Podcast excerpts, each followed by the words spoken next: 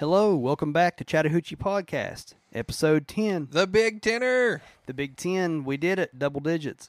Thank you all so much for you know sticking with us and your continued listening, um, joining us online on the socials for ten full episodes and Yeah. many more to come. Hopefully, Yeah, absolutely.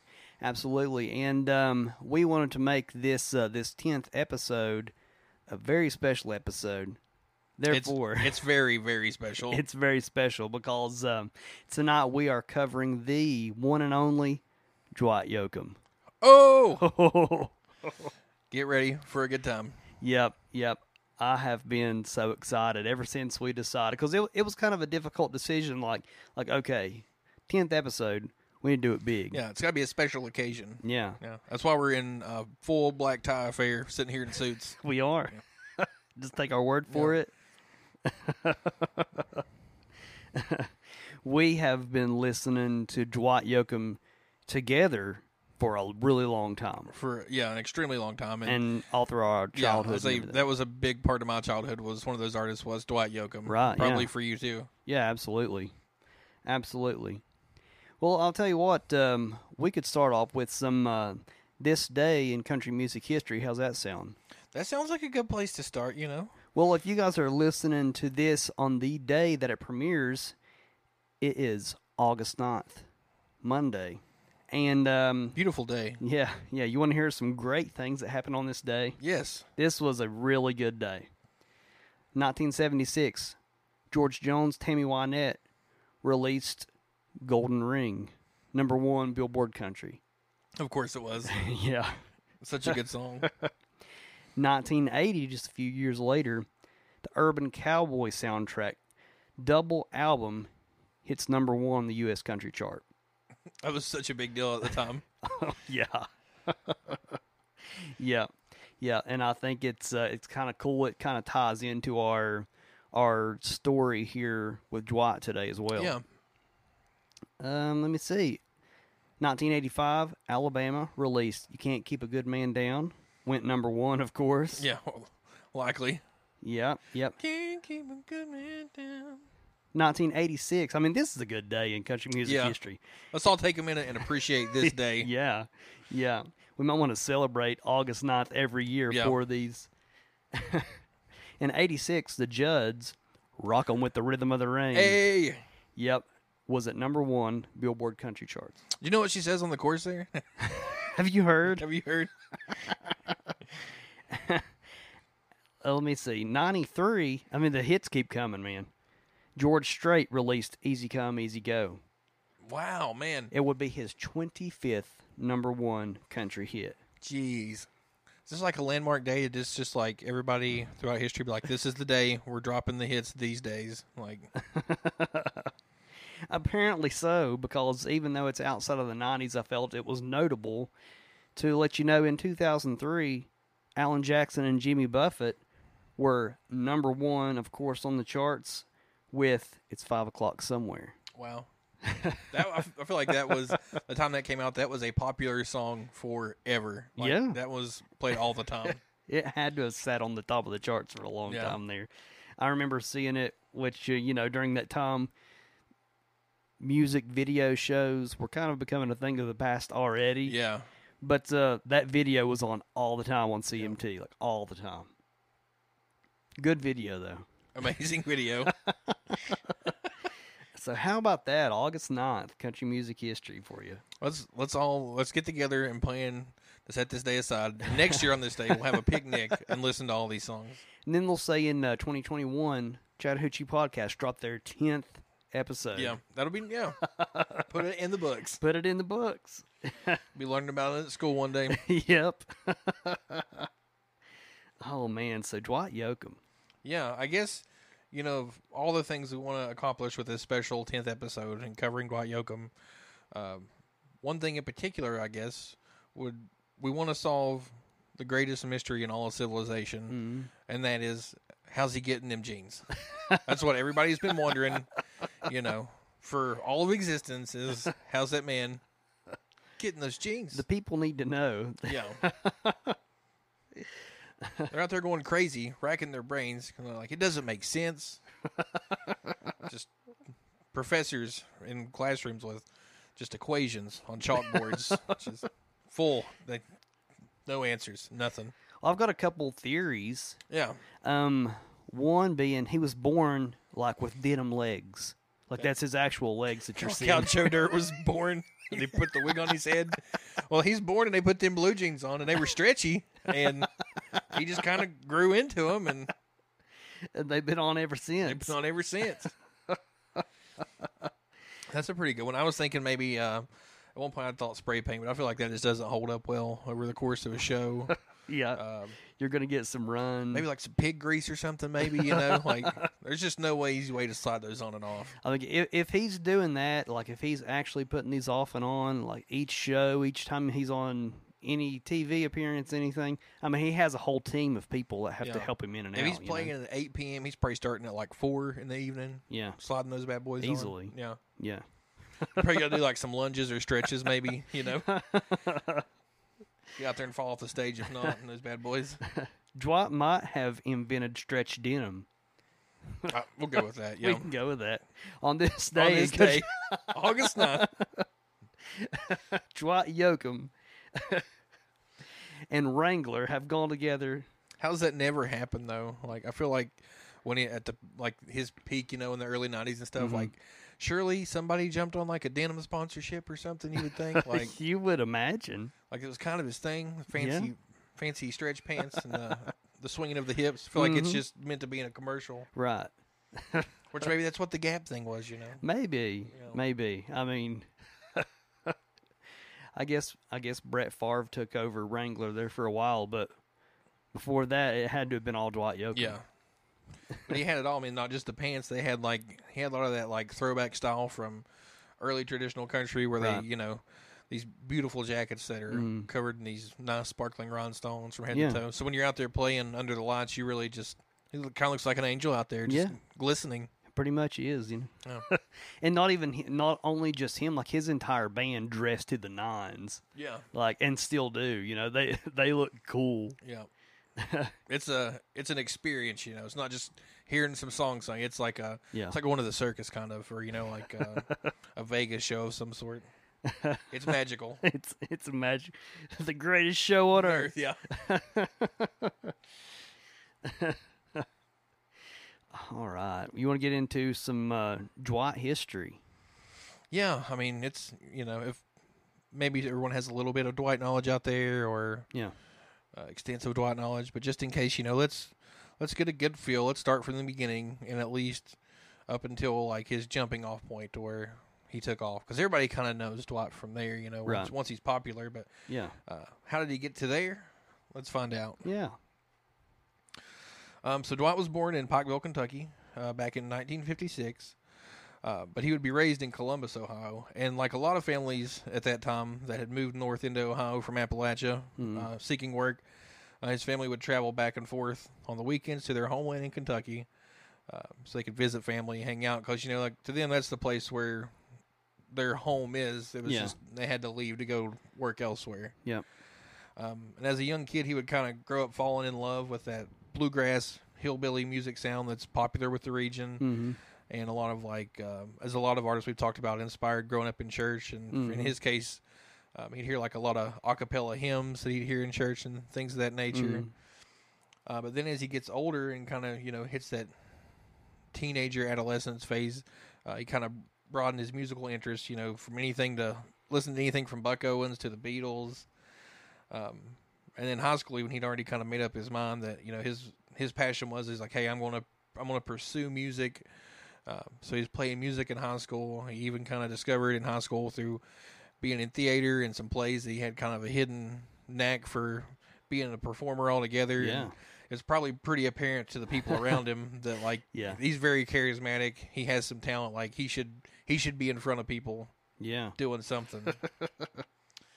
um, so in '76, he up and moved, made the move to Nashville uh, to pers- pursue this musical dream he had.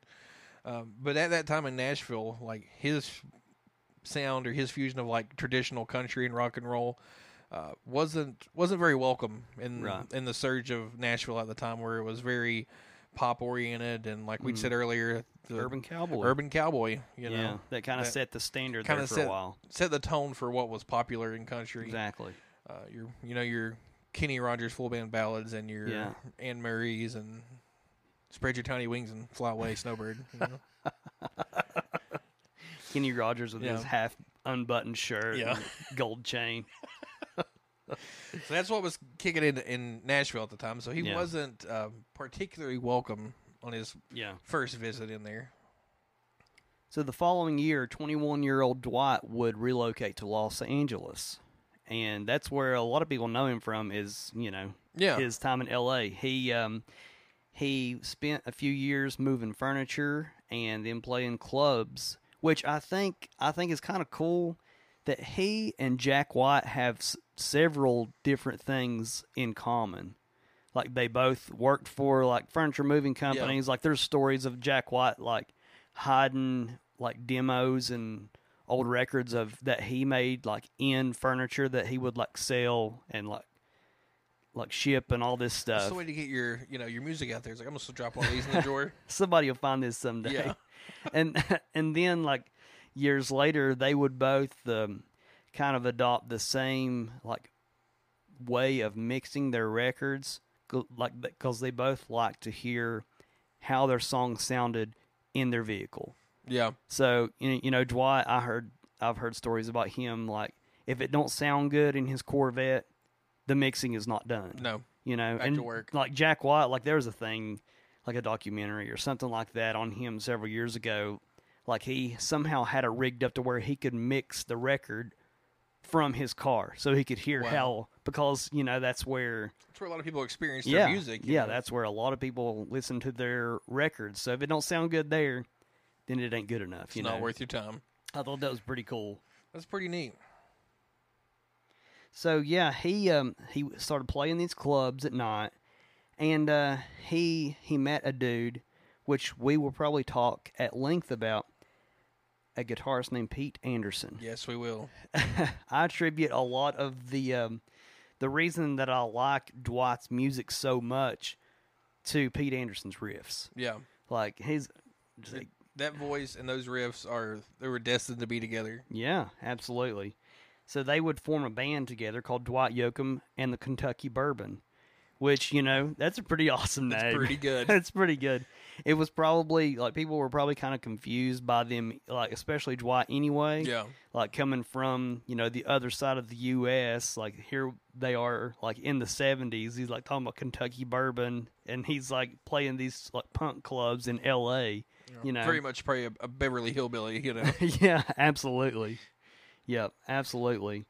So they, you know, they didn't have a a lot of luck playing in country clubs because, you know, that's not the type of country in parentheses country music people wanted to hear at the time. Yeah. They wanted to hear like the top 40 hits and they covers want to like want a cover band. They don't want to Yeah. know what you're about. They just want you to come in here and play whatever's popular. Yep. Yep. So uh, they, you know, they they kind of pushed through that. They still wanted to create their own sound. Thank God that they did. Yes. You know, instead of just kind of adapting whatever was popular at the Yeah, time. fit in the mold. It would definitely pay off in the long run. So they um, they were they started to play in what they were calling cowpunk clubs in the area. which is wild and all its own. Like this, that that's a thing that would exist in Yeah. at all in history. But you know, everybody has their own sounds that they like, and that was probably very unique at the time when those started those kind of clubs and venues Right. and started to surface this unique mix of like traditional country with this punk culture. Right. Can you imagine like just being like a teenager, early twenties, living in L.A., going to a punk club, just trying to catch a punk show, Mm-hmm. and you see Dwight Yoakam up there, you know what I'm saying? That would be mind blowing. But it's so cool that he fit in with that crowd so well. Yeah, yeah, it was really his people. Yeah. So at one of these shows in particular, there was a uh, a popular celebrity fashion designer named Manuel that went to see Dwight play. So, Mhm. so he was impressed by Dwight's music, his charisma as a performer, and he would um, he would encourage a uh, a manager slash producer named Sherman Halsey to come see Dwight. Yeah, and I think that what it was is that um, Sherman, you know, like going out looking for acts and stuff, Mm. could probably see the potential. Like, you know, here's this guy playing his own unique brand of like hillbilly rock and roll, Yeah. and here's this cowpunk culture that is just eating it up and loving yeah. it. Um, so Sherman would approach him, they'd talk it out, and he'd kind of work with him and fine tuning his sound and his style, you know, for the image Yeah. that worked best for him. Um, and then Dwight would up and return to Nashville in search of a record deal. And sadly, you know, he would find a similar welcome again to where, like, well, that's cool, but you don't really fit the mold that we're trying to push everybody into at the moment. This is this is what we're interested in. Right. They still weren't fully ready for Dwight's whole You know. Whole shtick yet. You know. Yeah. So like I guess probably like a little frustrated being like I'll just I'll just go about this my own way. Mm-hmm. Uh, he'd get some money together and he would record an EP um, that was released in '84, and that would be guitars, Cadillacs, etc., etc. um, and after its release, it would be it kind of started to generate a lot of interest with its you know its unique take on traditional sounds. Mm. Um, and then '85, his EP would find its way uh, to a Warner Brother executive by the name of Paige Levy. Um, so she flies out to meet him at a show, and she said after seeing one show and talking to him, like she knew that was it. Like she, this, just sign the papers, bud. Like let's make you a star. Yeah. Uh, so Dwight would sign with Warner Brothers. He'd release his uh, debut album, a fuller length from the EP, uh, the guitars, Cadillacs, etc., etc. Um, finding his first number one hit with "Honky Tonk Man," which was a uh, kind of a reimagined cover he had of a Johnny Horton song. Yeah. and it would also be the first ever country music video played on MTV. That's awesome. That's so cool. Yeah. So kind of like you know the, the warm reception of his honky tonk hillbilly music Mm-hmm. and the emergence of other artists like uh, Randy Travis and Steve Earle at the time. Um, he would kind of find himself at the forefront of an emerging intrigue Mhm. towards a new sound, which would you know kind of push us away from that pop country urban cowboy phase and Yeah. be the stepping stones into the the '90s country era Right. that we love uh, so much. And also thought it was funny too because I'd read an excerpt of or talking about how I guess at the time because he had a song that was you know guitars, Cadillacs, hillbilly music, Mm-hmm. and around the same time Steve Earle had a tune that was hillbilly highway. Uh-huh. Is that it really apparently pissed George Jones off because he was like, we spent all these years trying to get get him to stop calling us hillbillies, and he's like, Steve Earle and Dwight Yoakam ruined it in one day. Yeah. That's hilarious. Like, they're, they're just taking pride in the name, you know. That's all. you and your mom are hillbillies. That's exactly what he said Yeah. to him.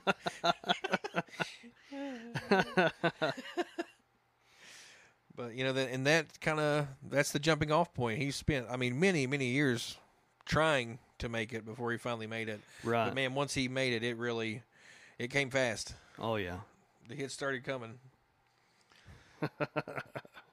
Just to give you an idea of some, you know, uh, accomplishments and achievements of Dwight in his time. After that release of that debut album in 1986, he would be named the top new male vocalist for the Academy of Country Music, which I feel like maybe had to hurt some of them a little bit after Yeah. they've been like, "No, you got to go. You're not welcome Mhm. here." And they're Right. like, "Oh, here's this award for you. and Mm-hmm. You ruined everything." Uh, he's a member of the Nashville Songwriters Hall of Fame, rightfully so. Rightfully Makes so. sense. Him and Vince, if you recall, if you listen to the Vince episode, both members of the Nashville Songwriters Hall of Fame. Yep. Yep. That's true. Um, he has an honorary doctorate from the Ohio Valley University in Parkersburg, West Virginia. That's He's- awesome. That's so cool. So, man of much knowledge. Yeah. hey, Dwight knows a few things about a few things, you know. Yeah, he's got papers to back it He's up. He's got papers. um, surprisingly enough, like he has a lot of really good and popular songs, but not a lot that charted mm-hmm. insanely well. So I thought it was wild that he only has six number one singles. That blew my mind. yeah, to find like, that out. I would thought much much higher. like twenty five, you know, or, Easily. or more. you In my heart, there's 25 number one singles. yeah, every every single's a number one single, you know, in our If- hearts anyway. If you're a fan of, you know, maybe picking the old flat top box, some of you may know that Gibson at one point they'd actually made a signature Dwight Yoakam uh, acoustic line of guitars called the Y2Ks. and if you if you know, then you know that they're these beautiful jumbo, like full body double pick guard. Mhm. I love the double beautiful. pick guard on those. One of one forever, but they just I don't think they were ever issued left-handed. Probably not, just because they're such a limited line. right. Man, gosh. absolutely beautiful. Yeah, that would rule to own one of those. Eventually, Dwight would uh, he would be kind of, in my mind anyway, like a spokesperson for what they called the Bakersfield Sound. mm-hmm. And um, I know that, that that you guys went as well in uh, Nashville to the Country Music Hall of Fame. There's like this whole exhibit on the uh, the Bakersfield Sound, Yes. and they have like like one of his outfits that he wore, and you can actually see like these amazing jeans in beautiful. like, in person. It's amazing. kinda like seeing a shooting star. Yeah. This is something you don't see every day No. But uh, a lot of stuff about Buck Owens and stuff like that. But um, in my mind, the Bakersfield sound is kind of just like um, like polka, which just means accordion.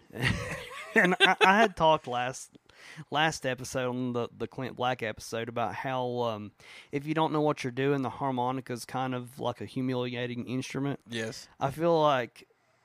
I feel like accordion is is humiliating whether you're good at it or not. And if you're bad at it, everybody knows within like four seconds. So like, he's never touched this thing before. Like, take this from him. it's like like I can't imagine like one of my children like wanting to learn accordion and like being in the house for that mm-hmm. experience. Like dozens of instruments, and this is what you And this, this is is- what you brought home. And I was thinking like verbal meme, like the like the Thanos talking to the little girl, you know what I'm talking about? Yes. I learned accordion. What what did it cost? Everything. oh. but um, the record that had um, "Streets of Bakersfield" on it, which you know he sang with Buck Owens. Buck told him, "This will be your first number one record," Yeah. and he was right. He was absolutely right. He knew it. So, um, some people might not know. I mean, if you if you are not super, you know, keen on you know '90s country, if you're kind of somehow getting into it now, I mean, number one, lucky you. Yeah. because there's you know, you There's you got a lot plenty, to pick from. and a lot it's of a brand stuff. new experience that'll do nothing but bring you joy. But some people may not know about Dwight's acting career. Very, he's talented. He's a he can do it all. He plays Doyle in Sling Blade, and he owns that character. He does. He is so good. I mean, he's a terrible person Yeah. in that movie, but he plays that character As so an well. actor playing a terrible person, like man, he does amazing. It's it's like for a quote unquote honky tonk man. Yeah, Like man, he's he can play the dark side very Yeah. well, and he's done that a few times even. everything's bothering me. I'm hurting, Linda. If you haven't seen Sling Blade, get out. we don't need to practice. yeah, so uh, do yourself a favor and go go watch that gym. Yep. And I didn't even realize until recently that um, he is the uh, the dude at the very beginning of Wedding Crashers. Yeah. You shut your mouth when you're talking to me. He's got some great roles.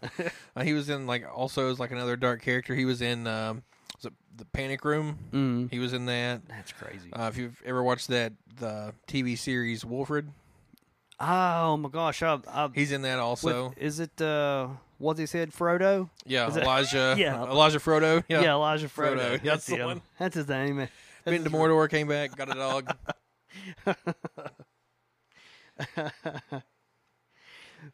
accomplished all around. You know, as, Yeah. as a songwriter, as a musician, Right. as a producer, as an actor, as a podcaster. As a days. podcaster, he's got a uh, Sirius XM radio show, Bakersfield Beat, I think. Right. Yeah, that's it. Like, what can he do? Like, Yeah. he, could, he could probably put those tiny ships in bottles successfully. I just, just guessing based on what he's done First already. try. First try.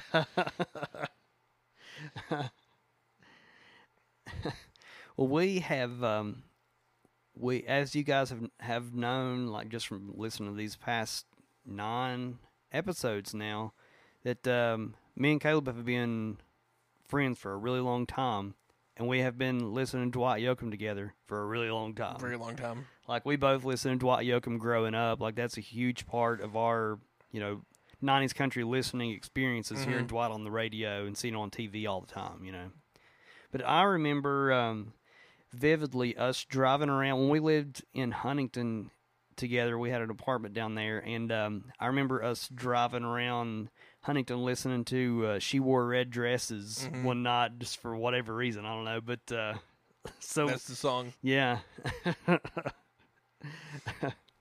but then uh, several years later, we got the opportunity, and I think we've mentioned this before on here as well. But um, we got the opportunity to see Dwight, me, you, and Kelsey. We got to see him open up for Eric Church, hmm and that was That was a dream come true.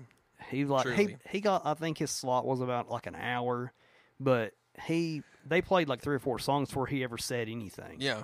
Just come out and Come out swinging. And, like, it was just, it's one of those artists that you could tell, like, he's played live for a very long time Yeah, because it's just smooth as butter. Like, and they managed to. I feel like they jam packed so much into that hour that Yeah. he had. Like we heard so many songs, and it's one of those artists that you see, and it's like, man, I feel like I'm listening to the record right now because Yeah. it's so flawless live. Like, yeah, his voice, the solos, yeah, the mix, everything.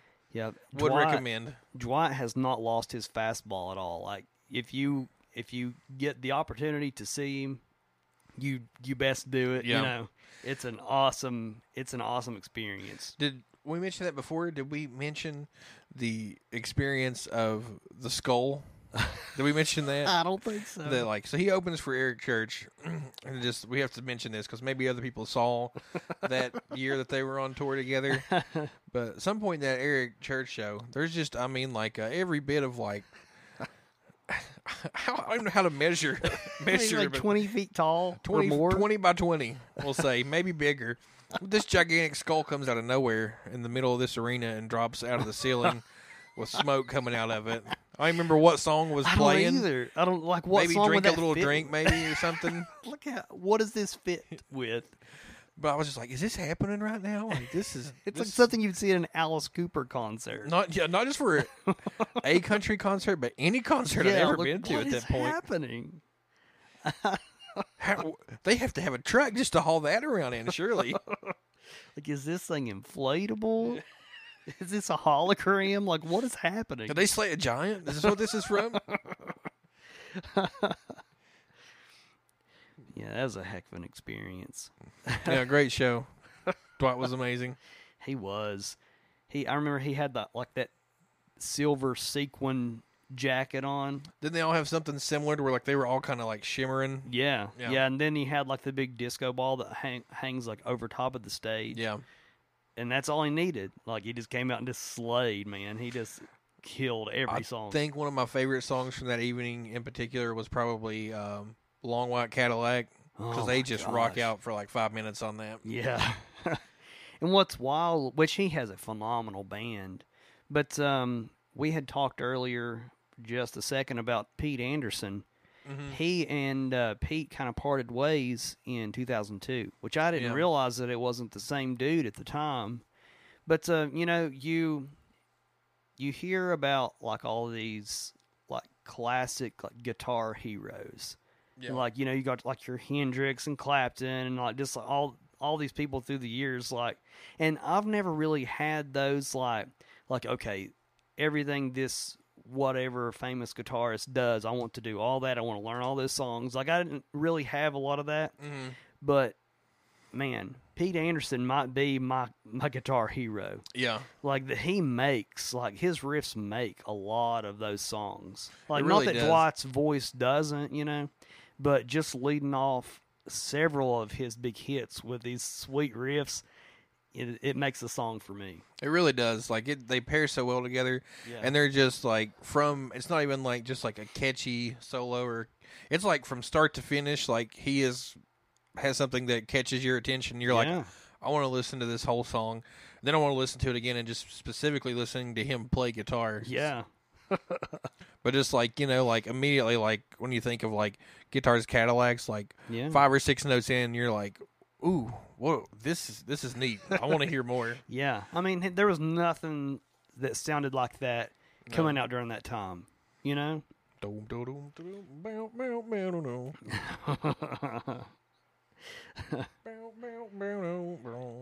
Man. Man. Oh, oh, are we are we are we ready? Are I we think we've gotten there. I mean. I think we've geeked out about Dwight long enough. We've we've prolonged the inevitable of having to go through Yeah. our top songs. Yeah, so uh Big Tenor, welcome to the celebration show, Dwight Yep. Yoakam. Uh, if by chance you're new here or you're just started listening, uh, once again, what we do is we kind of give you a, a little history of, you know, leading up to the point of when they made it as an artist, because from that point on, we're all pretty aware, popular of Right. their their doings. Um, and then we like to talk about our favorite tracks from that artist. And what we do is we rank them in a top eight Yeah. uh, eight to five being our honorable mention songs we felt like we couldn't leave out, Yeah. had to mention them in some form, and then five to one is our top five tracks of that artist. Yeah. Um, we both have individual lists. We don't share our lists. We might talk about songs before shows. So if magic happens and we link up somewhere and have matching songs, it's a cause for celebration. Right. Absolutely. We have a cowbell we ring. No, no. not yet. We'll, have we'll we'll add that in and post yeah. post cowbell. yeah. Add that in. Yeah. Oh man. But um, yeah, so if you've been listening, and you enjoy that. Awesome. If you're new and here for the party, get ready. We're about to hit you with our top tracks from Dwight Yoakam. Man. This this was so hard. This was yeah. difficult. Like I said before we started, I've, this as far as dwindling list, it was hard to pull any song off of there. Like I think I still have extra songs left over just in case today that I wanted to shift things around because Yeah. I enjoyed them that much. Yeah. This could have easily been a top sixteen for me. yeah. there's that many songs that I love. Like my list started out like 30, 30 plus songs. I think I was at 20, 24 or 25. Yeah. So I had quite a few. yeah. There's just so much you don't. I don't want to hurt you, Dwight. you Yeah. know? it only hurts him when he cries though. Yeah. yeah. That's the only time he feels the pain. Well, Unless you count when teardrops fall. would Okay. you like to lead off? yeah. Yeah, yeah. Okay. I mean, not really, but Not really. you yeah. get. Twist my arm. Okay. Starting with our honorable mentions uh, for Dwight Yoakam. Number eight for me. Crazy little thing called love. What a cover! Yeah. What a song! And funny enough, um, this song, I guess, originally was only intended to be like he was in the Gap commercial, which might have been his jean sponsorship. I never looked into that, but I guess that maybe that was it. maybe, maybe. you be in our commercial, we'll give you jeans for life. And he said, "I've been wearing these same jeans since I was born. I can't." but thank you. I'll do your commercial. I can't take them off. yeah. They just kind of grow with me. I was born with denim legs. but yeah. but originally he was, you know, that was just performing like a, a snippet of that for Yeah. the commercial. But it got so much buzz from the commercial that he ended up releasing it as a single. Yeah, And man, I just love it because one, I love Queen, and I love that song, yeah, and I feel like he does such a great job as an artist and someone that appreciates all varieties of music yeah, of being true to the original, making it a great tribute to the original, but also Right. making it uniquely Dwight Yoakam and Right. the sound of it. yeah. Well, covering Queen is not an easy thing to Oh do. no, Like you can ruin it real easy. easily done. Like you really got to knock it out of the park to be able to, you know, do it justice. Yeah, And what a song to to cover, but he he really kills it. It's so good. and that's definitely one of those ones growing up. Like once that hit single status and it was on the radio, like they played that one a lot. And Oh, I yeah. loved it. Yeah, absolutely. That's another one of those like when I was really young, like but I was I was definitely introduced to this kind of stuff before rock and roll, and we've we've covered this before, but um I likely thought that this was a Dwight Yoakam song before I had heard the Queen version. It's like what an interesting song. Yeah. His voice is great on there too. Yeah. okay, I feel a little at ease now. It's a little easier. We'll see how it You goes. got the party started. All right. Number eight for me. Send a message to my heart oh, with Patty Loveless. oh, that's good. It is good. Their voices are so different, but somehow together they sound phenomenal. yeah, It is so good. I I love this song. It just like and I, I don't know if you could call it a duet or not. Maybe you could. I don't know. I want. I definitely wanted to include it though because it's just. It's kind of like the uh, the Travis and Marty together. I mean, it's a Travis song, but and I don't know if you could. You could argue that it's a duet, yeah. but um, for the sake of this list here, that's my number eight. They should probably do an album together. Gosh, could you imagine? Yeah, Send a message Would listen. To my heart. Yeah, her harmony on top of his lead on that chorus, man, it's phenomenal. It's good. okay. This don't get easier as the No. list goes on. Here we go. Number seven for me. Yeah. Please, please, baby. From the album Hillbilly Deluxe. Yeah. Um, this one was released as the third single um, and would peak, I think, around number six on the charts. Um, man, a toe tapper Yeah. for certain. That riff that leads the song off Yeah. is so good. This is one of the ones, too, where you're talking about, like, Pete Anderson, Guitar Hero. Yeah. Like, from start to finish in that song, like, he's playing his heart out. He is shredding. Like, yeah.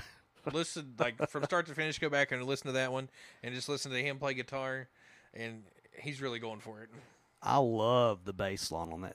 It just moves the entire Yeah. song. It's They- so good. start off and they take her for a walk and they they don't stop It's like it, it, starts out. If you guys when, when you go and listen to this on the uh, our accompanying playlist, turn it up at the very beginning of the song because you hear somebody say, "Hold on a second. and you hear Dwight say, "Hold on to this, buddy." hold on to this buddy it's awesome. I love Yeah. that. i think it's like uh second chorus in there you get like a break and you get this one you get an epic fiddle solo Yeah, and then once again like if he hasn't been playing his heart out enough already he has a killer solo in there after that before they do the final chorus yeah, and like I love the song lyrically, but that's one of those ones kind of like we talk about. Was it uh, what was the Clint Black song last time um, from the movie Maverick? Oh yeah, It's yeah, kind of like the same same vibe to where you're just like musically, yeah. I love this song so much, yeah. and that's one of those. Oh man. What you got Oh, for man. number seven? Number seven from um, this time, which was a fantastic album. hmm So many good songs. Two doors down. Oh Two yeah, Two doors down. There's a jukebox. This the whole entire song is just a perfect classic country song, It like lyrically and musically. genius lyrically. I Yeah. think like big brain. Yeah, this is big brain stuff here. Um, you know how I do the thing from time to time where I kind of like make up these stories in my mind about how songs like interconnect and stuff like that. hmm Dolly has a song also titled Two Doors Down, Yeah, which is a very different feel than Dwight's. yeah, Like his is like he's down on himself the entire time, and hers she you know she kind of she starts down on herself, and then by the end of it she's laughing and drinking and having a party. He's he's drinking, but he's not laughing and having a party. No, like I feel like like in my mind they like they're both kind of like the uh like the subject or whatever I don't know grammar of a breakup Yeah, and each song is their own experience post breakup. I like that. You know, Yes. that, that's that's where my mind goes anyway. So like, when you listen to Two Doors Down, then go and listen to Dolly's Two Doors Down, and Yeah. just like try to imagine that they started out in the same situation, and just kind of see where it takes you from there. Yeah. It's fun. That song, man, the lyrics are so good. Yeah, it really is. And uh, did you listen to the uh, the bluegrass version? Mm-hmm. Man, Yeah. he put out a bluegrass record a few years ago with a, just a bunch of his hits. That's a That's one of those two where like I could. It's hard. It's a toss up between which version I enjoy more because they're Mhm. both amazing in their own way. yeah, for sure. So that's my that's my number seven. I would have liked to it have been in the top five, but I couldn't do it. Yeah. Oh boy. Okay, we're approaching our last honorable mentions here. Yep, we're yep. at number six. Number six for me, Mr. Johnson's Love. Missed. I don't know that. What record's this on? You've not heard this? You've heard this, haven't you? Some people claim they still hear him call her name. No, I don't know it. We've had to hear this. Oh my gosh! I, as soon as we're done recording Yeah. this, I'm going to listen to it. Um, Mr. Johnson's Love. comes from Hillbilly Deluxe, released in '87. Okay. Was not a single. Yeah. Uh, That's probably why I didn't hear it. I guess. Maybe because it ran a little too long. You know, Uh-huh. then like they were at the time they were pretty lean on like you know two and a half, three and a half minutes like radio time. Yeah. Uh, but maybe because it's absurdly sad also, and people might swerve into oncoming traffic. um, I really think that it might be one of the saddest songs of the era. Really? Yeah, Oh, I'm excited now. um, and they kind of talk about his uh, talk about this song. His biographer does in his book, which I'm I must read now because I've never Mhm. read it. Um, but it's called A Thousand Miles from Nowhere. Great name for a book, first of all. Yeah. But it mentions how this tr- kind of tells a similar story of kind of like you know George Jones. He stopped loving her today, Mm-hmm. but it's always like Dwight has the ability as a writer to take it a step further and make it sadder and darker. Yeah. Because you know when he stopped loving her today, like he dies, Yeah. but he's he's free from this heartache finally at least. Right. Um, but on Dwight's take, it has the lines in the last verse are, "I heard the preacher at the service say, from love he's finally free, but I say love it knows no season; it haunts the soul eternally." Gosh. It's like wow. like if you're in the back of the room at that funeral, congratulations on ruining this occasion that's already terrible for this grieving family. The preacher's like, well, you know, at least he's finally free. And there's Dwight back there and be like, no, he's Nope, not. he ain't. No, he's never. Sorry, y'all, but no. You got place a wreath upon his door, but he ain't gonna be smiling. No.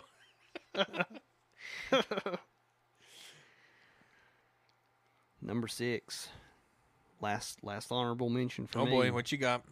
From the same record this time. Ain't that lonely yet?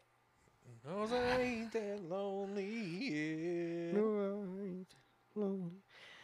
That's man. I, I have I've just always loved this song. I've Mhm. loved this because that's that's another one you you heard on the radio all the time, and it's it it's kind of cool.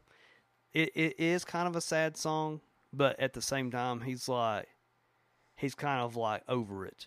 Yeah. You know, it's it's kind of his his experience of like okay, um, I've come out on the tail end of it there.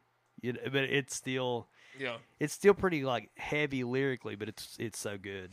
Oh, it's catchy too. Uh, again, there's Pete Anderson with his mean riffs that are Hooking just us so and reeling daggone us in. catchy. Yeah, so catchy.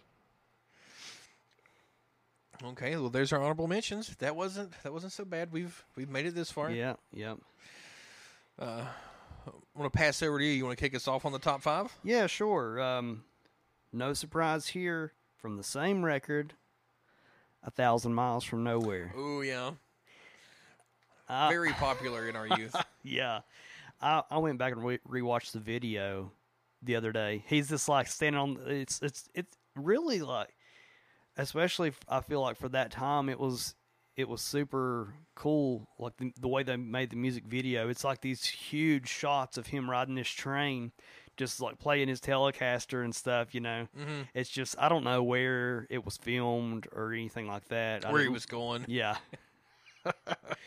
Time didn't matter to him. I don't guess I can tell you how far away he was. roughly a thousand miles. it's it's filmed super super well. It all it always kind of bothers me, I guess, for some reason, to see people playing an electric guitar that's not plugged up to anything, it just like on a train. But you know, in this case, it don't bother me so much because it, it just looks so cool and everything. yeah, At, at some point, there he's kind of crossing this this bridge on the train, and there's like a lady just like standing in the middle of the river for Yeah. some reason. Like I don't know what, how You this lost? ties in. you're a thousand miles from nowhere out here, lady. What are you doing? And that's another thing that the guitar is just so good in. Like it's it's a little heavier than you would hear in I mean nineties country. Yeah. You, you don't hear like that much gain on a lead guitar very often in early mid nineties country. Yeah, But that that uh that was one of those ones too that for me early on. I couldn't tell you how early on, but it was earlier on in me first learning to play guitar. Mhm. That was a song that I'd learned because it's yeah. not a lot as far as chords go, but it's just man, it's such a fun song to play. Don't matter to me. What you got? Okay, number five for me, Honky Tonk Man. I'm a honky tonk. Man, where where would he be without Pete though? You know, like he would have probably made it, but Yeah, I don't think his sound would have been what it is known for. yeah, Uh, this one, like we said earlier in mentioning, uh, was originally a Johnny Horton song, and I think was released back in uh, '56, which is kind of cool and funny. That's his first number one hit because Yeah. it's also from the year he was born. yeah. It's That's cool. pretty neat. Yeah, Um, much better than the original. oh, yeah. this one would debut uh, in the '70s on the church, like '74, and climbed all the way to number three. He has a lot of those. It's like on the cusp or the Yeah. top five, but doesn't get the number one spot. right. Um, it's the first track you hear from the debut debut album. Like it's number one in rotation, Mm-hmm. and I feel like it's a great introduction to Dwight Yoakam Yeah, and his sound that you're about to experience on the rest Yeah. of this record. And he's he lets us know up front. He's like, "Hey, I'm a honky tonk man, yeah. and I can't seem to stop." and we're and we're so so glad. That's this is one of those songs that you definitely like. If you're familiar at all with Dwight Yoakam, you know way more of the lyrics to this song than you think you do. Yeah. Like once you sit in, like actually going to, it's it's like it just kind of comes to Yeah. you, you know, Next thing you know, you'll be whirling around an old jukebox. till your money's all gone. You're on the telephone. that song, it, it for some reason to me, it, it has a similar feel to uh, Ricky Skaggs' uh, "Honey, Won't You Open That Door." Yeah, You know, I can see that. Same vibes. yeah, yeah. It's got that fun, like swingy, like up tempo, classic country sound. hmm I love it.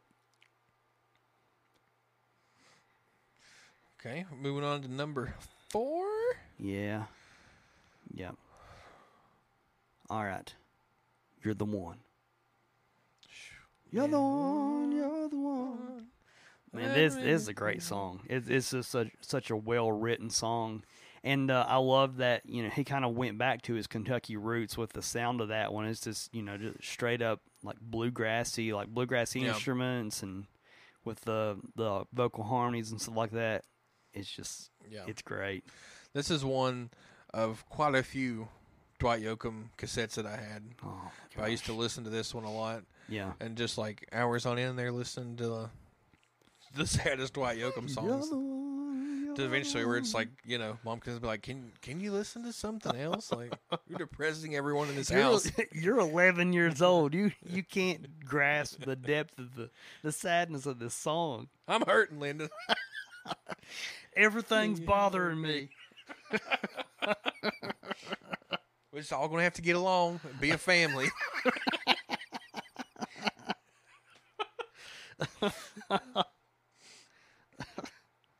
Tag us if you're dressing up as Doyle for Halloween this year. You know, from Sling Blade. And what I feel like we should mention um, we um, we both we we had a mutual friend that we that we both lived with in that apartment in Huntington. His name was Jamie. Jamie, you know, passed away a few years ago, but um, he he was one of the most joyous people Yes, that you have ever been around. Like you couldn't not just laugh hysterically. Yeah. But when uh, I think it, it was either the first or second day that we moved down there, Jamie had uh, he had cut his own hair, and he didn't do a great job. But he just went with it instead of like getting upset about it. You know, he proceeded to fully dress up as Karl from Sling Blade, and he had. He took even took his belt off and put his college books together, and his belt was packing him around. I still have a picture of it somewhere. That Uh, it that's was- one of my favorite memories of living good. in Huntington. Ain't got no gas in it.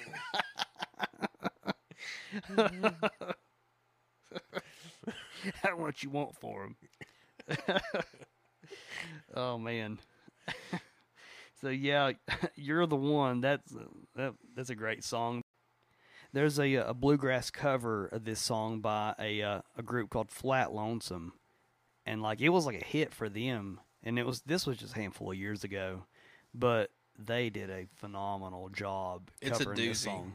It is. Like you, it's hard to imagine until you hear it. It's hard to imagine the song without Dwight's tone of voice and everything, you know. But just their harmonies and like how like soft their version. It's a little slower than his version, but man, They absolutely kill it. That's one of those ones like you know, put, put in some, put on some headphones and turn that one on and just prepare to cry. yep, that's it. Really tugs at the heartstrings. Like you Yeah. just like one of those um, vocalists that's just really emotional in Mhm. conveying the lyrics. Man, spectacular cover. Yeah. it's very good. It's really good. Okay, number four for me. Number four. Nothing's changed here. Nothing's changed here. What record's that on? This was from uh, the 1990 album "If There Was a Way." Oh, okay. Uh, this would end up being the third single from that record, um, and it was a song that kind of had a little bit of mixed reception. Um, here in the U.S., it made it to around 15 on the Billboard charts. Mhm. However, like in Canada, it got all the way to number two. It ended up being one of his most popular songs on that record in Canada. Oh wow. Okay. So weird how that works. Yeah. Uh, this one also. Do you remember in our Travis Tritt episode talking about Lord have mercy on the working man, Yeah. and the man that helped write that was a fellow by the name of Kostas. That's his, yeah. Yeah. you know, one of those only names. Right. Um, he also helped write this song. Was a co-writer on Really? this, yeah, Oh wow. That well, that's cool. Yeah. Okay. Um, but man, I just it's one of those I like. I like the way it's arranged as a Mhm. whole. Right. It has like that kind of like country shuffle vibe about it, and mainly I just the way they've arranged it to where like every time a new verse starts, it's kind of like the band will pause and drop, and it's Uh-huh. just his voice, just him just hollering, Yeah. and it's Oh Amazing. my gosh. big fan. that's cool. It's one of those ones when it comes on, like I have to see it through Yeah. and have to sing every word. Kostas. I like share. Yeah, yeah.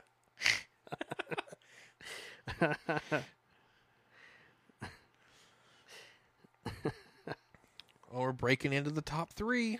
Man, oh man. This is going to be interesting. My number three is You've got your Little little ways ways hurt me. This song rules. I love this song so much, and it, it's another one that the bass like does not stop the entire time. It's got that fun little. He's got that nice little like callback to Buck Owens in the beginning. You've got Yeah. Little way.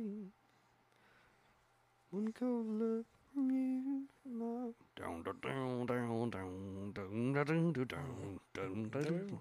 Pete taking it for a walk again. He gets low on that too. I don't know if that's a baritone tone or what's going on there, but that don't don't don't. It's bound to be. Yeah. But gosh, I love it. It sounds He's so good. Way down there. Boom, boom, boom, boom.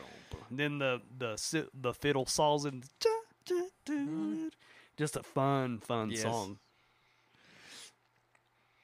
How to tear me up. And that's your three. Yep, that was um, Hillbilly Deluxe. It's another great song off of that record. That was a that's a great album altogether. It really Mm, is. Yeah. Speaking of Hillbilly Deluxe, my number three also comes from that album. Okay. Not to be confused with A Thousand Miles from Nowhere, Yeah. but simply 1,000 Miles. Yes. You know, um, once again from Hillbilly Deluxe, I can't remember off the top of my head what all are singles on that, but some of my Mm. favorite songs from that are not singles, and this is also one of Yeah. them. Um, feel like it should have also have consideration for maybe one of the saddest songs of the era, and again, kind of harkening back to uh, Mr. Johnson's Love, how it kind of Mhm. gives you those George Jones "He Stopped Loving" Her Today vibes. Yeah. This song always makes me think of um, how you were saying earlier with like a shared experience on Yeah. Two Doors Down. This one always makes me think of uh, Merle Haggard's Silver Wings. Oh my And so c- instead of kind of watching the plane take off, Yeah. he's on the plane, Oh man. having still having terrible feelings, but he is now on the plane and leaving, as opposed Yeah. to watching the plane leave him. Oh, that's man. That's Yeah. good. I like that. Um, man, just beautifully written and terribly, terribly sad. Yeah. Like Silver Wings is sad, and he Mhm. somehow takes like a similar concept Mm. of a sad song with planes involved Yeah. and makes it sadder. Uh, but I think some of my favorite lines in that are across the aisle they're holding hands, revealing brand new wedding bands. But our sweet gold is is turned to rust, or is gone to rust. Now my life has turned to dust. It's like Gosh. if I'm on that plane, I'm I'm putting her down. Like I'm done. I can just feel his sadness like spreading throughout the plane, and we, we Yeah. just need to just need to call it. I'm pretty sure he has a version of that on that record he put out that's just him and an acoustic guitar. mhm. And like I just love the fiddle accents in that too, where it's not at all times played fully through there, Mm.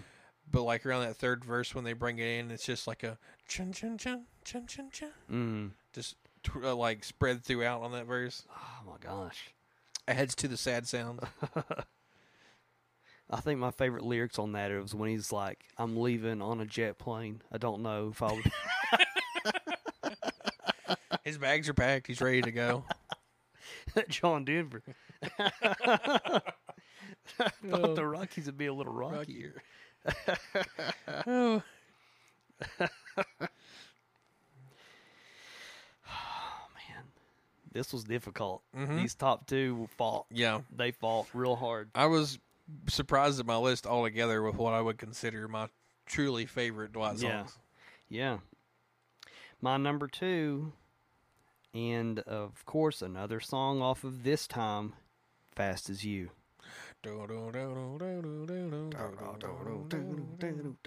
Kind of like some Roy Orbison vibes. Yeah. Yeah, absolutely.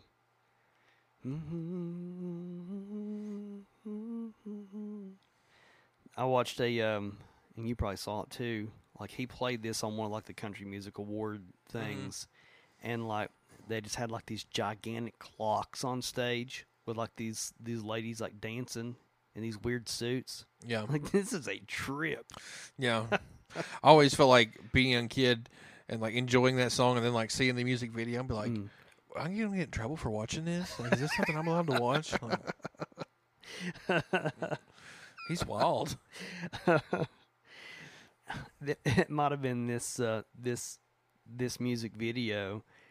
Like we were watching it at the house the other day, and um, Kelsey said, "Like there's it's only women in the crowd." And I was like, "That's probably pretty. That's probably about right." You know, ladies from all around the world mm. are going to come see how he gets in them jeans. You know, They got to know. we can't sleep at night until we know. That's a great song, though. Of course, you know, here comes Pete again with this riff that just drives the entire Yeah. song. The only time he breaks is for when to go into like a more intricate solo than he's already playing. Those bends in that Yeah. are just just go and go. It's like lets her ring there at the end. Yeah. Ooh. That's an awesome song. Oh boy, what you got for number two? Oh, okay. Here we go. Number two, reading, writing, Route, 2023. what a song. Once again, not a single from Hillbilly Deluxe. Yeah. Surprisingly. um, Reading, right? if any of those songs that were in consideration for a single, I feel like it should have been this one of Yeah. the not a singles I had for this.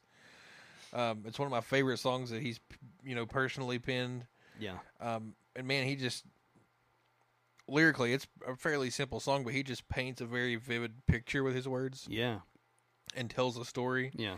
You know, like at the a time when all these people were migrating from Appalachia Right. and looking for work, and you know, kind of going to bigger cities and being made fun of for Yeah. where they're from and the way they talk, as a means of like bettering themselves and providing for their family. Like it's Mhm. a nice little peek behind the curtain back into history of Yeah. throughout the region too.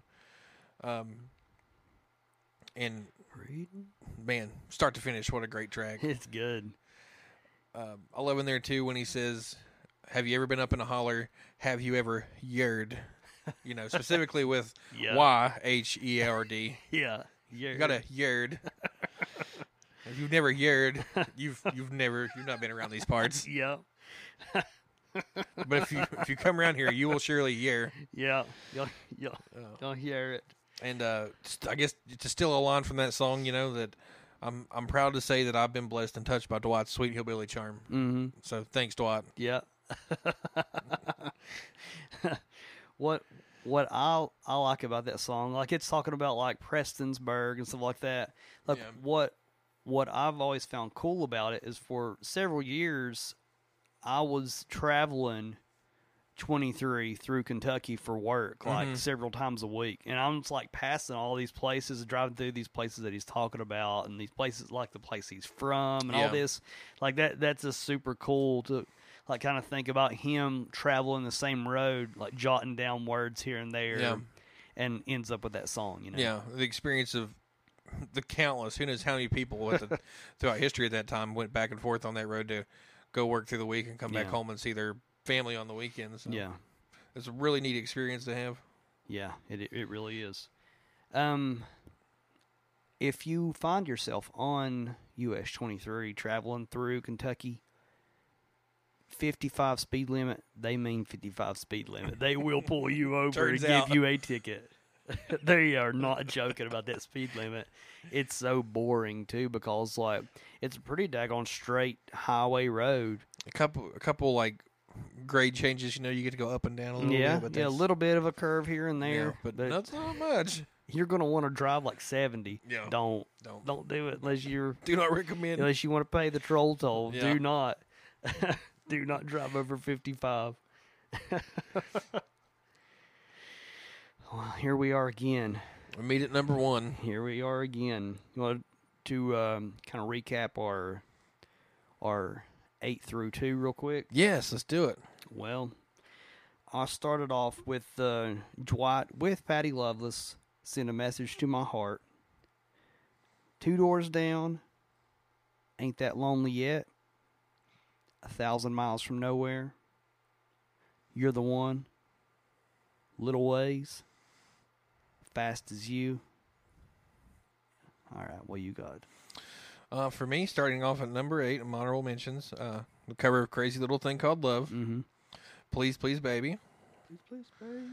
uh, Mr. Johnson's "Love," and then going into my top five, uh, "Honky Tonk Man," "Nothing's Changed Here," Thousand Miles," Yeah, "Reading, Writing, Route 23," Route 23.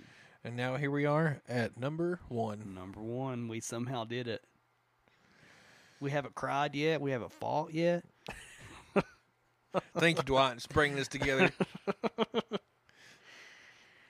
My number one, guitars, Cadillacs. Same. Yes, I We did it. I was hoping. Yes, I was hoping. we've done it. Guitars, Cadillacs. Hillbilly music.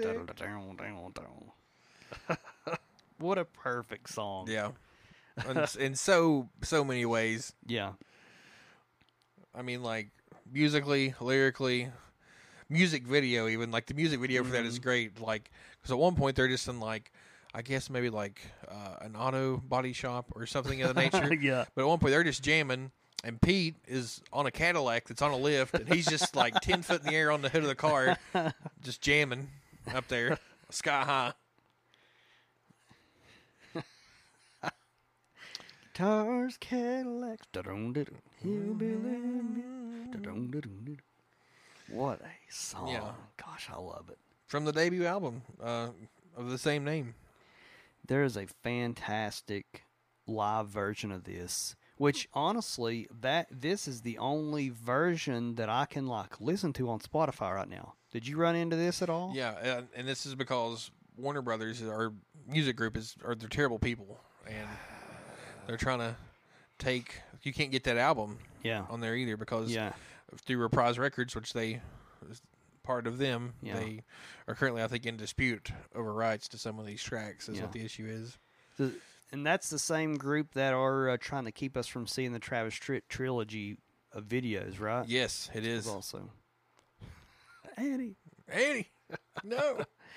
come on, Warner Brothers, get it together. Yeah, this one I think it peaked at number a number two, and like, come on, this is number one song. Yeah. They? You should just Like, gave it how? How? to him. Yeah, But that that live version of that, it's you know, it's on Spotify. That like the live performance is on YouTube, and it's fantastic. yeah. I think your only options on there are the live version.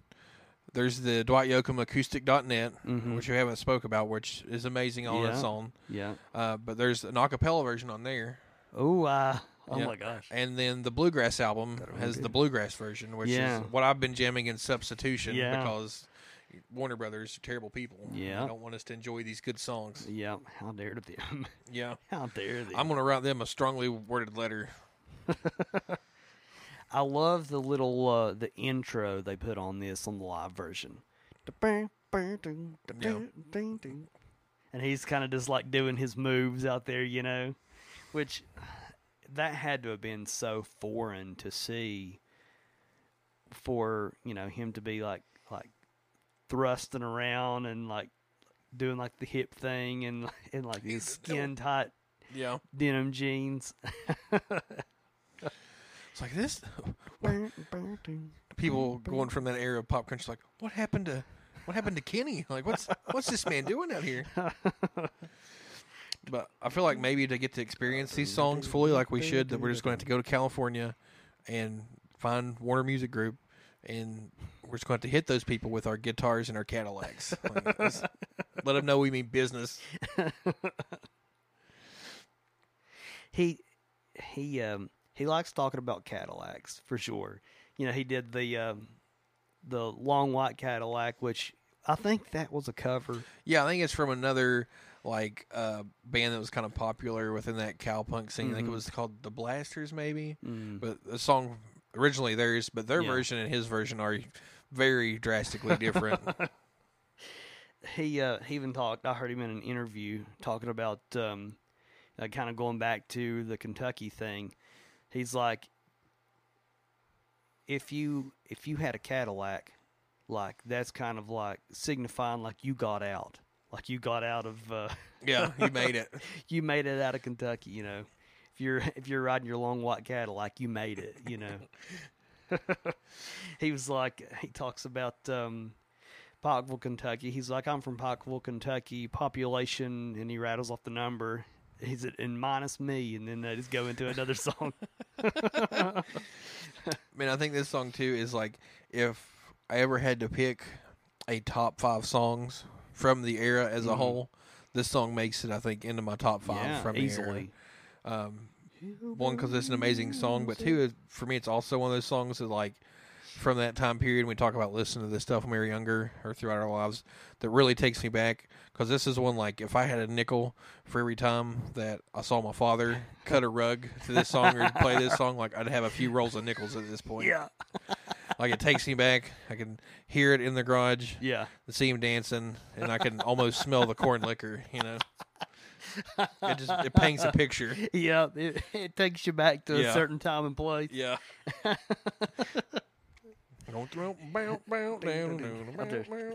Dancing like Jessica in the Yeah. garage.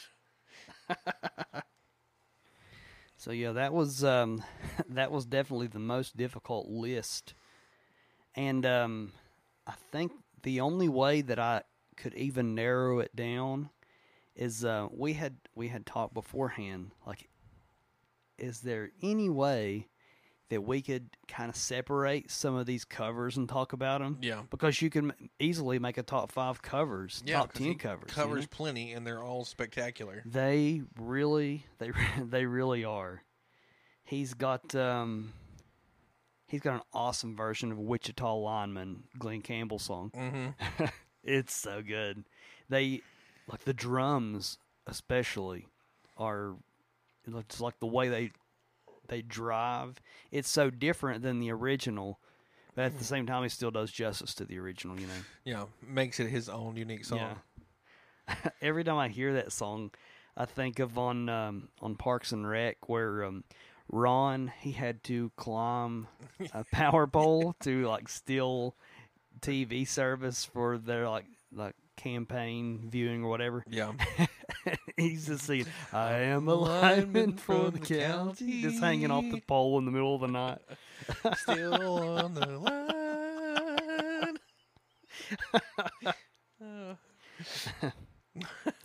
You had already talked about the crazy little thing called Love. Awesome, awesome cover. Um, I want you to want me. I love that one. I'd bought. I think that I'm pretty certain. I could be mistaken, but I think that was on the album "Tomorrow Sounds Today" originally, Yeah, and I had that on CD, and didn't even know that that was a cover that was going to be on there. But I once I found it, I listened to that all the time. yeah. Like he's, it's so so good. If you haven't heard that, please go listen. He has that Beatles cover, "The Things We Said Today," Mm-hmm. and that that's another one. Like it's kind of surprising how much gain they used on that lead guitar. Like it was pretty, Yeah. pretty nasty. You know, it, it was good. They went for it. I'm a big fan of the uh, Suspicious Minds. better than the original. Yeah. Yeah, sorry, sorry. not sorry. Sorry if you like Elvis, but I think initially that was that was uh, written and recorded by another artist pre Elvis doing it, Oh, him okay. cutting it. Um, but it didn't chart. It didn't Yeah, didn't go over well, and that's why we I can't think of the guy's name because obviously it was terrible. Yeah. Like sorry whoever you you were. Uh, but then Elvis cut it and it was a big hit, yeah. and then Dwight cut it and that's the best. Sorry, not sorry. And that little like that little random like slow down piece. Yeah. Dun, dun, you know, it kind of waltzes for a second, then dun, dun, dun, dun, dun, Then it picks back up. I can't imagine how difficult that gu- that guitar riff is to just like hold it together, playing that in the entire song. For, yeah, for four minutes. That's good. That's very good. And then like um, among the other things he's covered, and I think one of the most random ones that probably I bet this is one that probably a lot of people don't enjoy, Mm-hmm. but I still love it. Is Purple Rain from the Bluegrass album? Dude, I didn't know that was going to be on there. Yeah, and like 'cause, like it didn't even click when like that um what's it called like swimming pools and movie stars something like that that bluegrass record mm like i was kind of just like sampling the track list one day when it came out and it didn't click reading purple rain it Yeah. didn't click oh this is actually a yeah. prince cover man i love it so it's much It's so good. It's it's its own song. You know what I mean? Like it's a Prince song, but his arrangement of it is Yeah. very very different. Purple rain, purple rain. It's very Dwight Yoakam. It's very bluegrass. Very man, heavy so on the good. bluegrass. Who would have guessed that that song would work in that format? Only one is Purple rain. Sit- The fiddle comes in. If you if you've been sleeping on that one, Gosh, it's good. go listen. Yes. Yeah, that whole there's several tracks on that bluegrass album that I like those tracks better than the original. Yeah, there were some of those like of I wonder maybe I think probably like a thousand miles. That was a Mhm. song that I never listened to a lot Yeah. until I listened to it on the bluegrass album, and then went back and listened to the original. Yeah. kind of fell in love with it there on the bluegrass album. like he leans heavily into his his Kentucky upbringing. Yeah. Like, even like the way he said, like you said here earlier on, um, Have you ever heard? yeah, on uh, these arms that hang here by my side. Oh. That was so one good. that I was playing with that kept coming in and out of my top eight. Yeah. Like, it's hard to pull it, but The um, one that almost made it onto my list that was that's on there that I that I love that the bluegrass version even more than the original is "Home for Sale." That's Home a sad sale. song. Yes. Much too long. Sad Sad Music. That's Yeah. another. Another outlier I had Really that I almost included was um, it wasn't a super popular album at the time, but I think it was the album it was Gone. I had that one on cassette, and I listened Yeah. to that tape all the time, like till probably till it stopped working. Yeah, Yeah. that'll be me. Great song. No. But I always loved was it Nothing on that album? Mm. Nothing but sorrow. Oh. But it has like those like kind of like uh, mid to late '60s rock vibes, Yeah. and it's a really weird song for him at the time yeah. from his other sound that he has. Mm-hmm. But he it has like this real driving drum beat, and he has like backup singers that you, you'd find common with things from that earlier era. But that was also a fantastic song. That if you haven't heard, go listen to Nothing. Nothing. Gosh, I man, there's there's several here that um, I really wanted to include, Yeah, but I just couldn't do it. turn it, turn it on, turn it up, turn me loose. Yep, a Just Go go to dancing song. What I don't know, which is another one Yeah. from the bluegrass record, but that's that's a great one. That's one that I Always prefer. yeah. The bluegrass version. Yeah, yeah. Always late with your kisses. Yeah. That one on that one very very close to made it to to my top eight there. I wouldn't put it past me. I, I yesterday in my list originally I had Long White Cadillac in there and it didn't make it, Mhm. but Cadillac. Dum, dum, bow, bow. Like we could have done like a part two with easily. a whole new whole new list of songs. Like he has so many that are just so daggone good.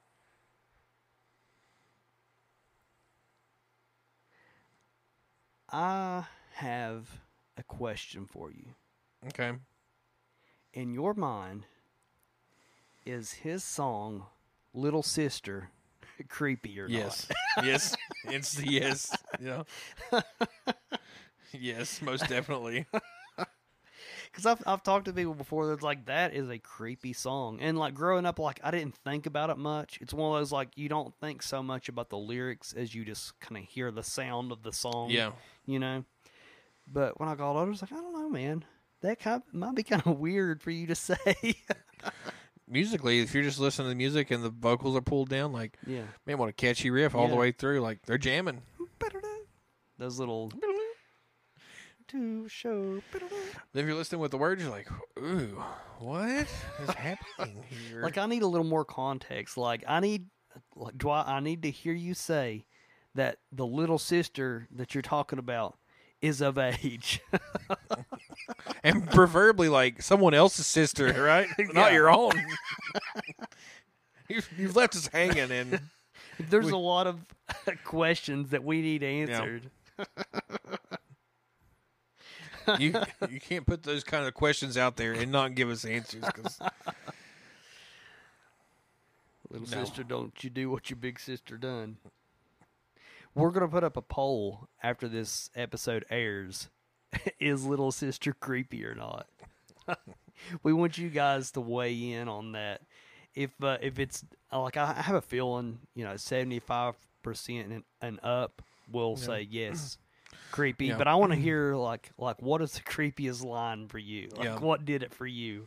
if you say no, it's not creepy. We we'll, we'll publicly shame you. You might be No. creepy too.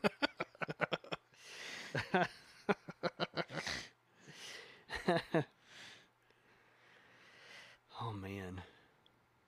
This has been a blast. This has been fun. yeah, the big tenor. The Big Ten. We made it. Yep, y'all said we couldn't do it. Nobody said that. I just keep saying that for some reason. Rolls off the tongue.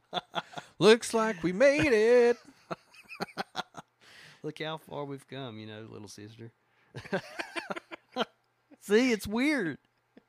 Just the just the words, little In sister. any in any It- context, I it's don't. weird. It's not normal. There's Dwight. some cringe about it. I don't. yeah, yeah, that's cringe worthy. I think. I was like, "Hey, little sister, don't you do what your big sister done?" She's like, "How about you never talk to me again, weirdo?" I'm calling the cops. Yeah. Mom, he's out here again. Leave me alone. Have a restraining order.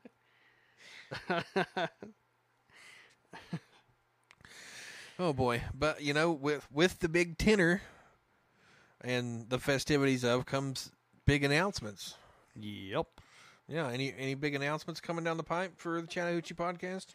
Well, by the time you guys hear this, you will have seen on our socials, And maybe in person even. maybe even in person, the shirts are here Yeah, and they look fantastic. they're really cool. they cool. look awesome. Not just saying that because you know there are shirts like they're cool. They, they're, I mean, they're each shirt. I mean, it, it really is. It's a one of a kind design. Number one, and number two, like each shirt looks a little bit different in its Yeah. own cool way. You know. You know, we have some real heavy, um, you know, '90s vibes on some bleached dyed shirts, and they're all like you said, their own unique pattern. So Yeah. you kind of look at it as when you get a shirt, you get a very unique, one of a kind Yeah. Chattahoochee podcast shirt. Everyone does. Yep. Absolutely. Yeah. And everyone gets a lifetime membership to the country club. So, Yep. Yep. Yep. That's an instant um, invite know, to be a member of the country club. we meet on You're uh, in the club. our uh, annual membership uh, festivities are August 9th. Yeah. the same day as all the great things Yep. in country music history. Bring your Dixie cups. Bring your Dixie cups for sure.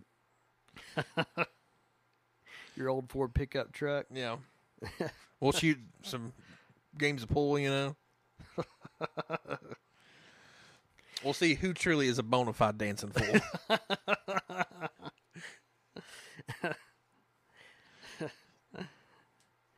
I knew this episode was going to be so much fun. yeah. so much to say about such a special uh, country music artist, especially of the era. Yeah. from a time when it was transitioning out of the poppier sounds and becoming this whole new thing. Like he was, he was there in the transitional period, and he paved the way. I feel like for a lot of artists to be able to experiment more with their sound. Yeah. For sure. For sure. And if you see uh if you see Pete Anderson out anywhere, just give him a thank you. You know, give him a, a firm handshake. Say Yeah. thank you for your service. I mean, he's Yeah. he's really he's done a lot for me as a country music fan. Mm-hmm. Like that's he's just he's done some things on guitar that you just you aren't hearing anywhere else and you haven't No. since you know like he's he just had his own way of uh playing and he's still doing it he still puts out records and um things along along those lines he's he's still doing it i found him on instagram the other day like okay instant follow Yep, for certain. yeah yeah i'm still doing it man Yep. You see him, hug him around the neck, tell him thanks. he needs to needs your appreciation because he deserves your appreciation yes. Don't call him little sister though. That'd be weird. That'd be super weird. It's like, all right, that's enough of this. Yeah. He's like, I'm gonna go weirdo. Get out of here.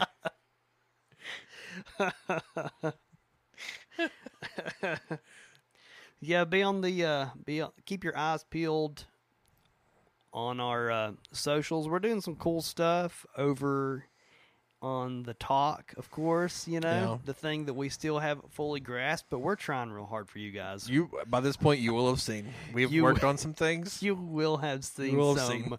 gold. of course, we're always, you know, we're always slinging memes over on Instagram and Facebook, peddling sweet T-shirts, still some hats. You know, Yes. You know, let us know what you're after. Um, we haven't said this in a while, but uh, let us know where you're listening from. Yeah, definitely. It's really cool. It's really interesting to find out um, just where this little podcast, how far it goes. You know, Yeah, totally. It's always surprised and always, you know, just um so pumped to see that people are listening and, Yeah. and enjoying it and uh, having a great time with us. And, yeah, Uh, as always, definitely like you hear this and you say, "Hey, I don't, I don't agree with those top five that you have for a top five. Like, we want to hear yeah. hear your favorite tracks from the yeah. artist. Let us know what we missed. We will be more than happy to include it on our um, on our Chattahoochee Top Tracks playlist on Spotify. Yes. Which is, if you don't know what to play, that's that's what you want to play. Just get on there, hit shuffle, and you're good for hours. Yes. You know that And- it gets better and better. And here we know? are at 10, so that's 10 episodes Yeah, with all the top tracks from those episodes. it just keeps growing and it just keeps getting better and will only continue to do so. yeah, absolutely, it will. So yeah, thanks again, you guys, for uh, listening to this this crazy podcast. We've we've geeked out about Dwight Yoakam for like I feel like we've been talking for like two solid hours, and I think if- the sun's coming up. we could keep going. I'm sure we could we could find more to geek out about, but we're just so thankful that you guys are are listening. It's pretty cool. Even if it was just like 5 to 10 people listening to each episode. We love talking about this so much Yeah. we would make it anyway. Exactly. So it's it's awesome to see who all is listening, how many people are listening and where you're listening from. Super super cool. You know, if you find yourself on Route 23, just uh, just turn this playlist on and This is the one. Yes. All right, but keep uh, keep spreading the word. Keep telling your your friends, your family, people you don't know. You know, people you think might just enjoy our podcast. Yeah, You them know. Let them know. Let them know that they're they're missing out, and they can uh, they can still get in on the ground floor here after the tenth episode. Yeah. You know, go back and There's listen to the back catalog if you're new with us. And um, I mean, hey, little sister, don't do what your big sister done. Listen to Chattahoochee Yeah. podcast. Be sure and listen. You know. Until Love- next time. we, we love you guys.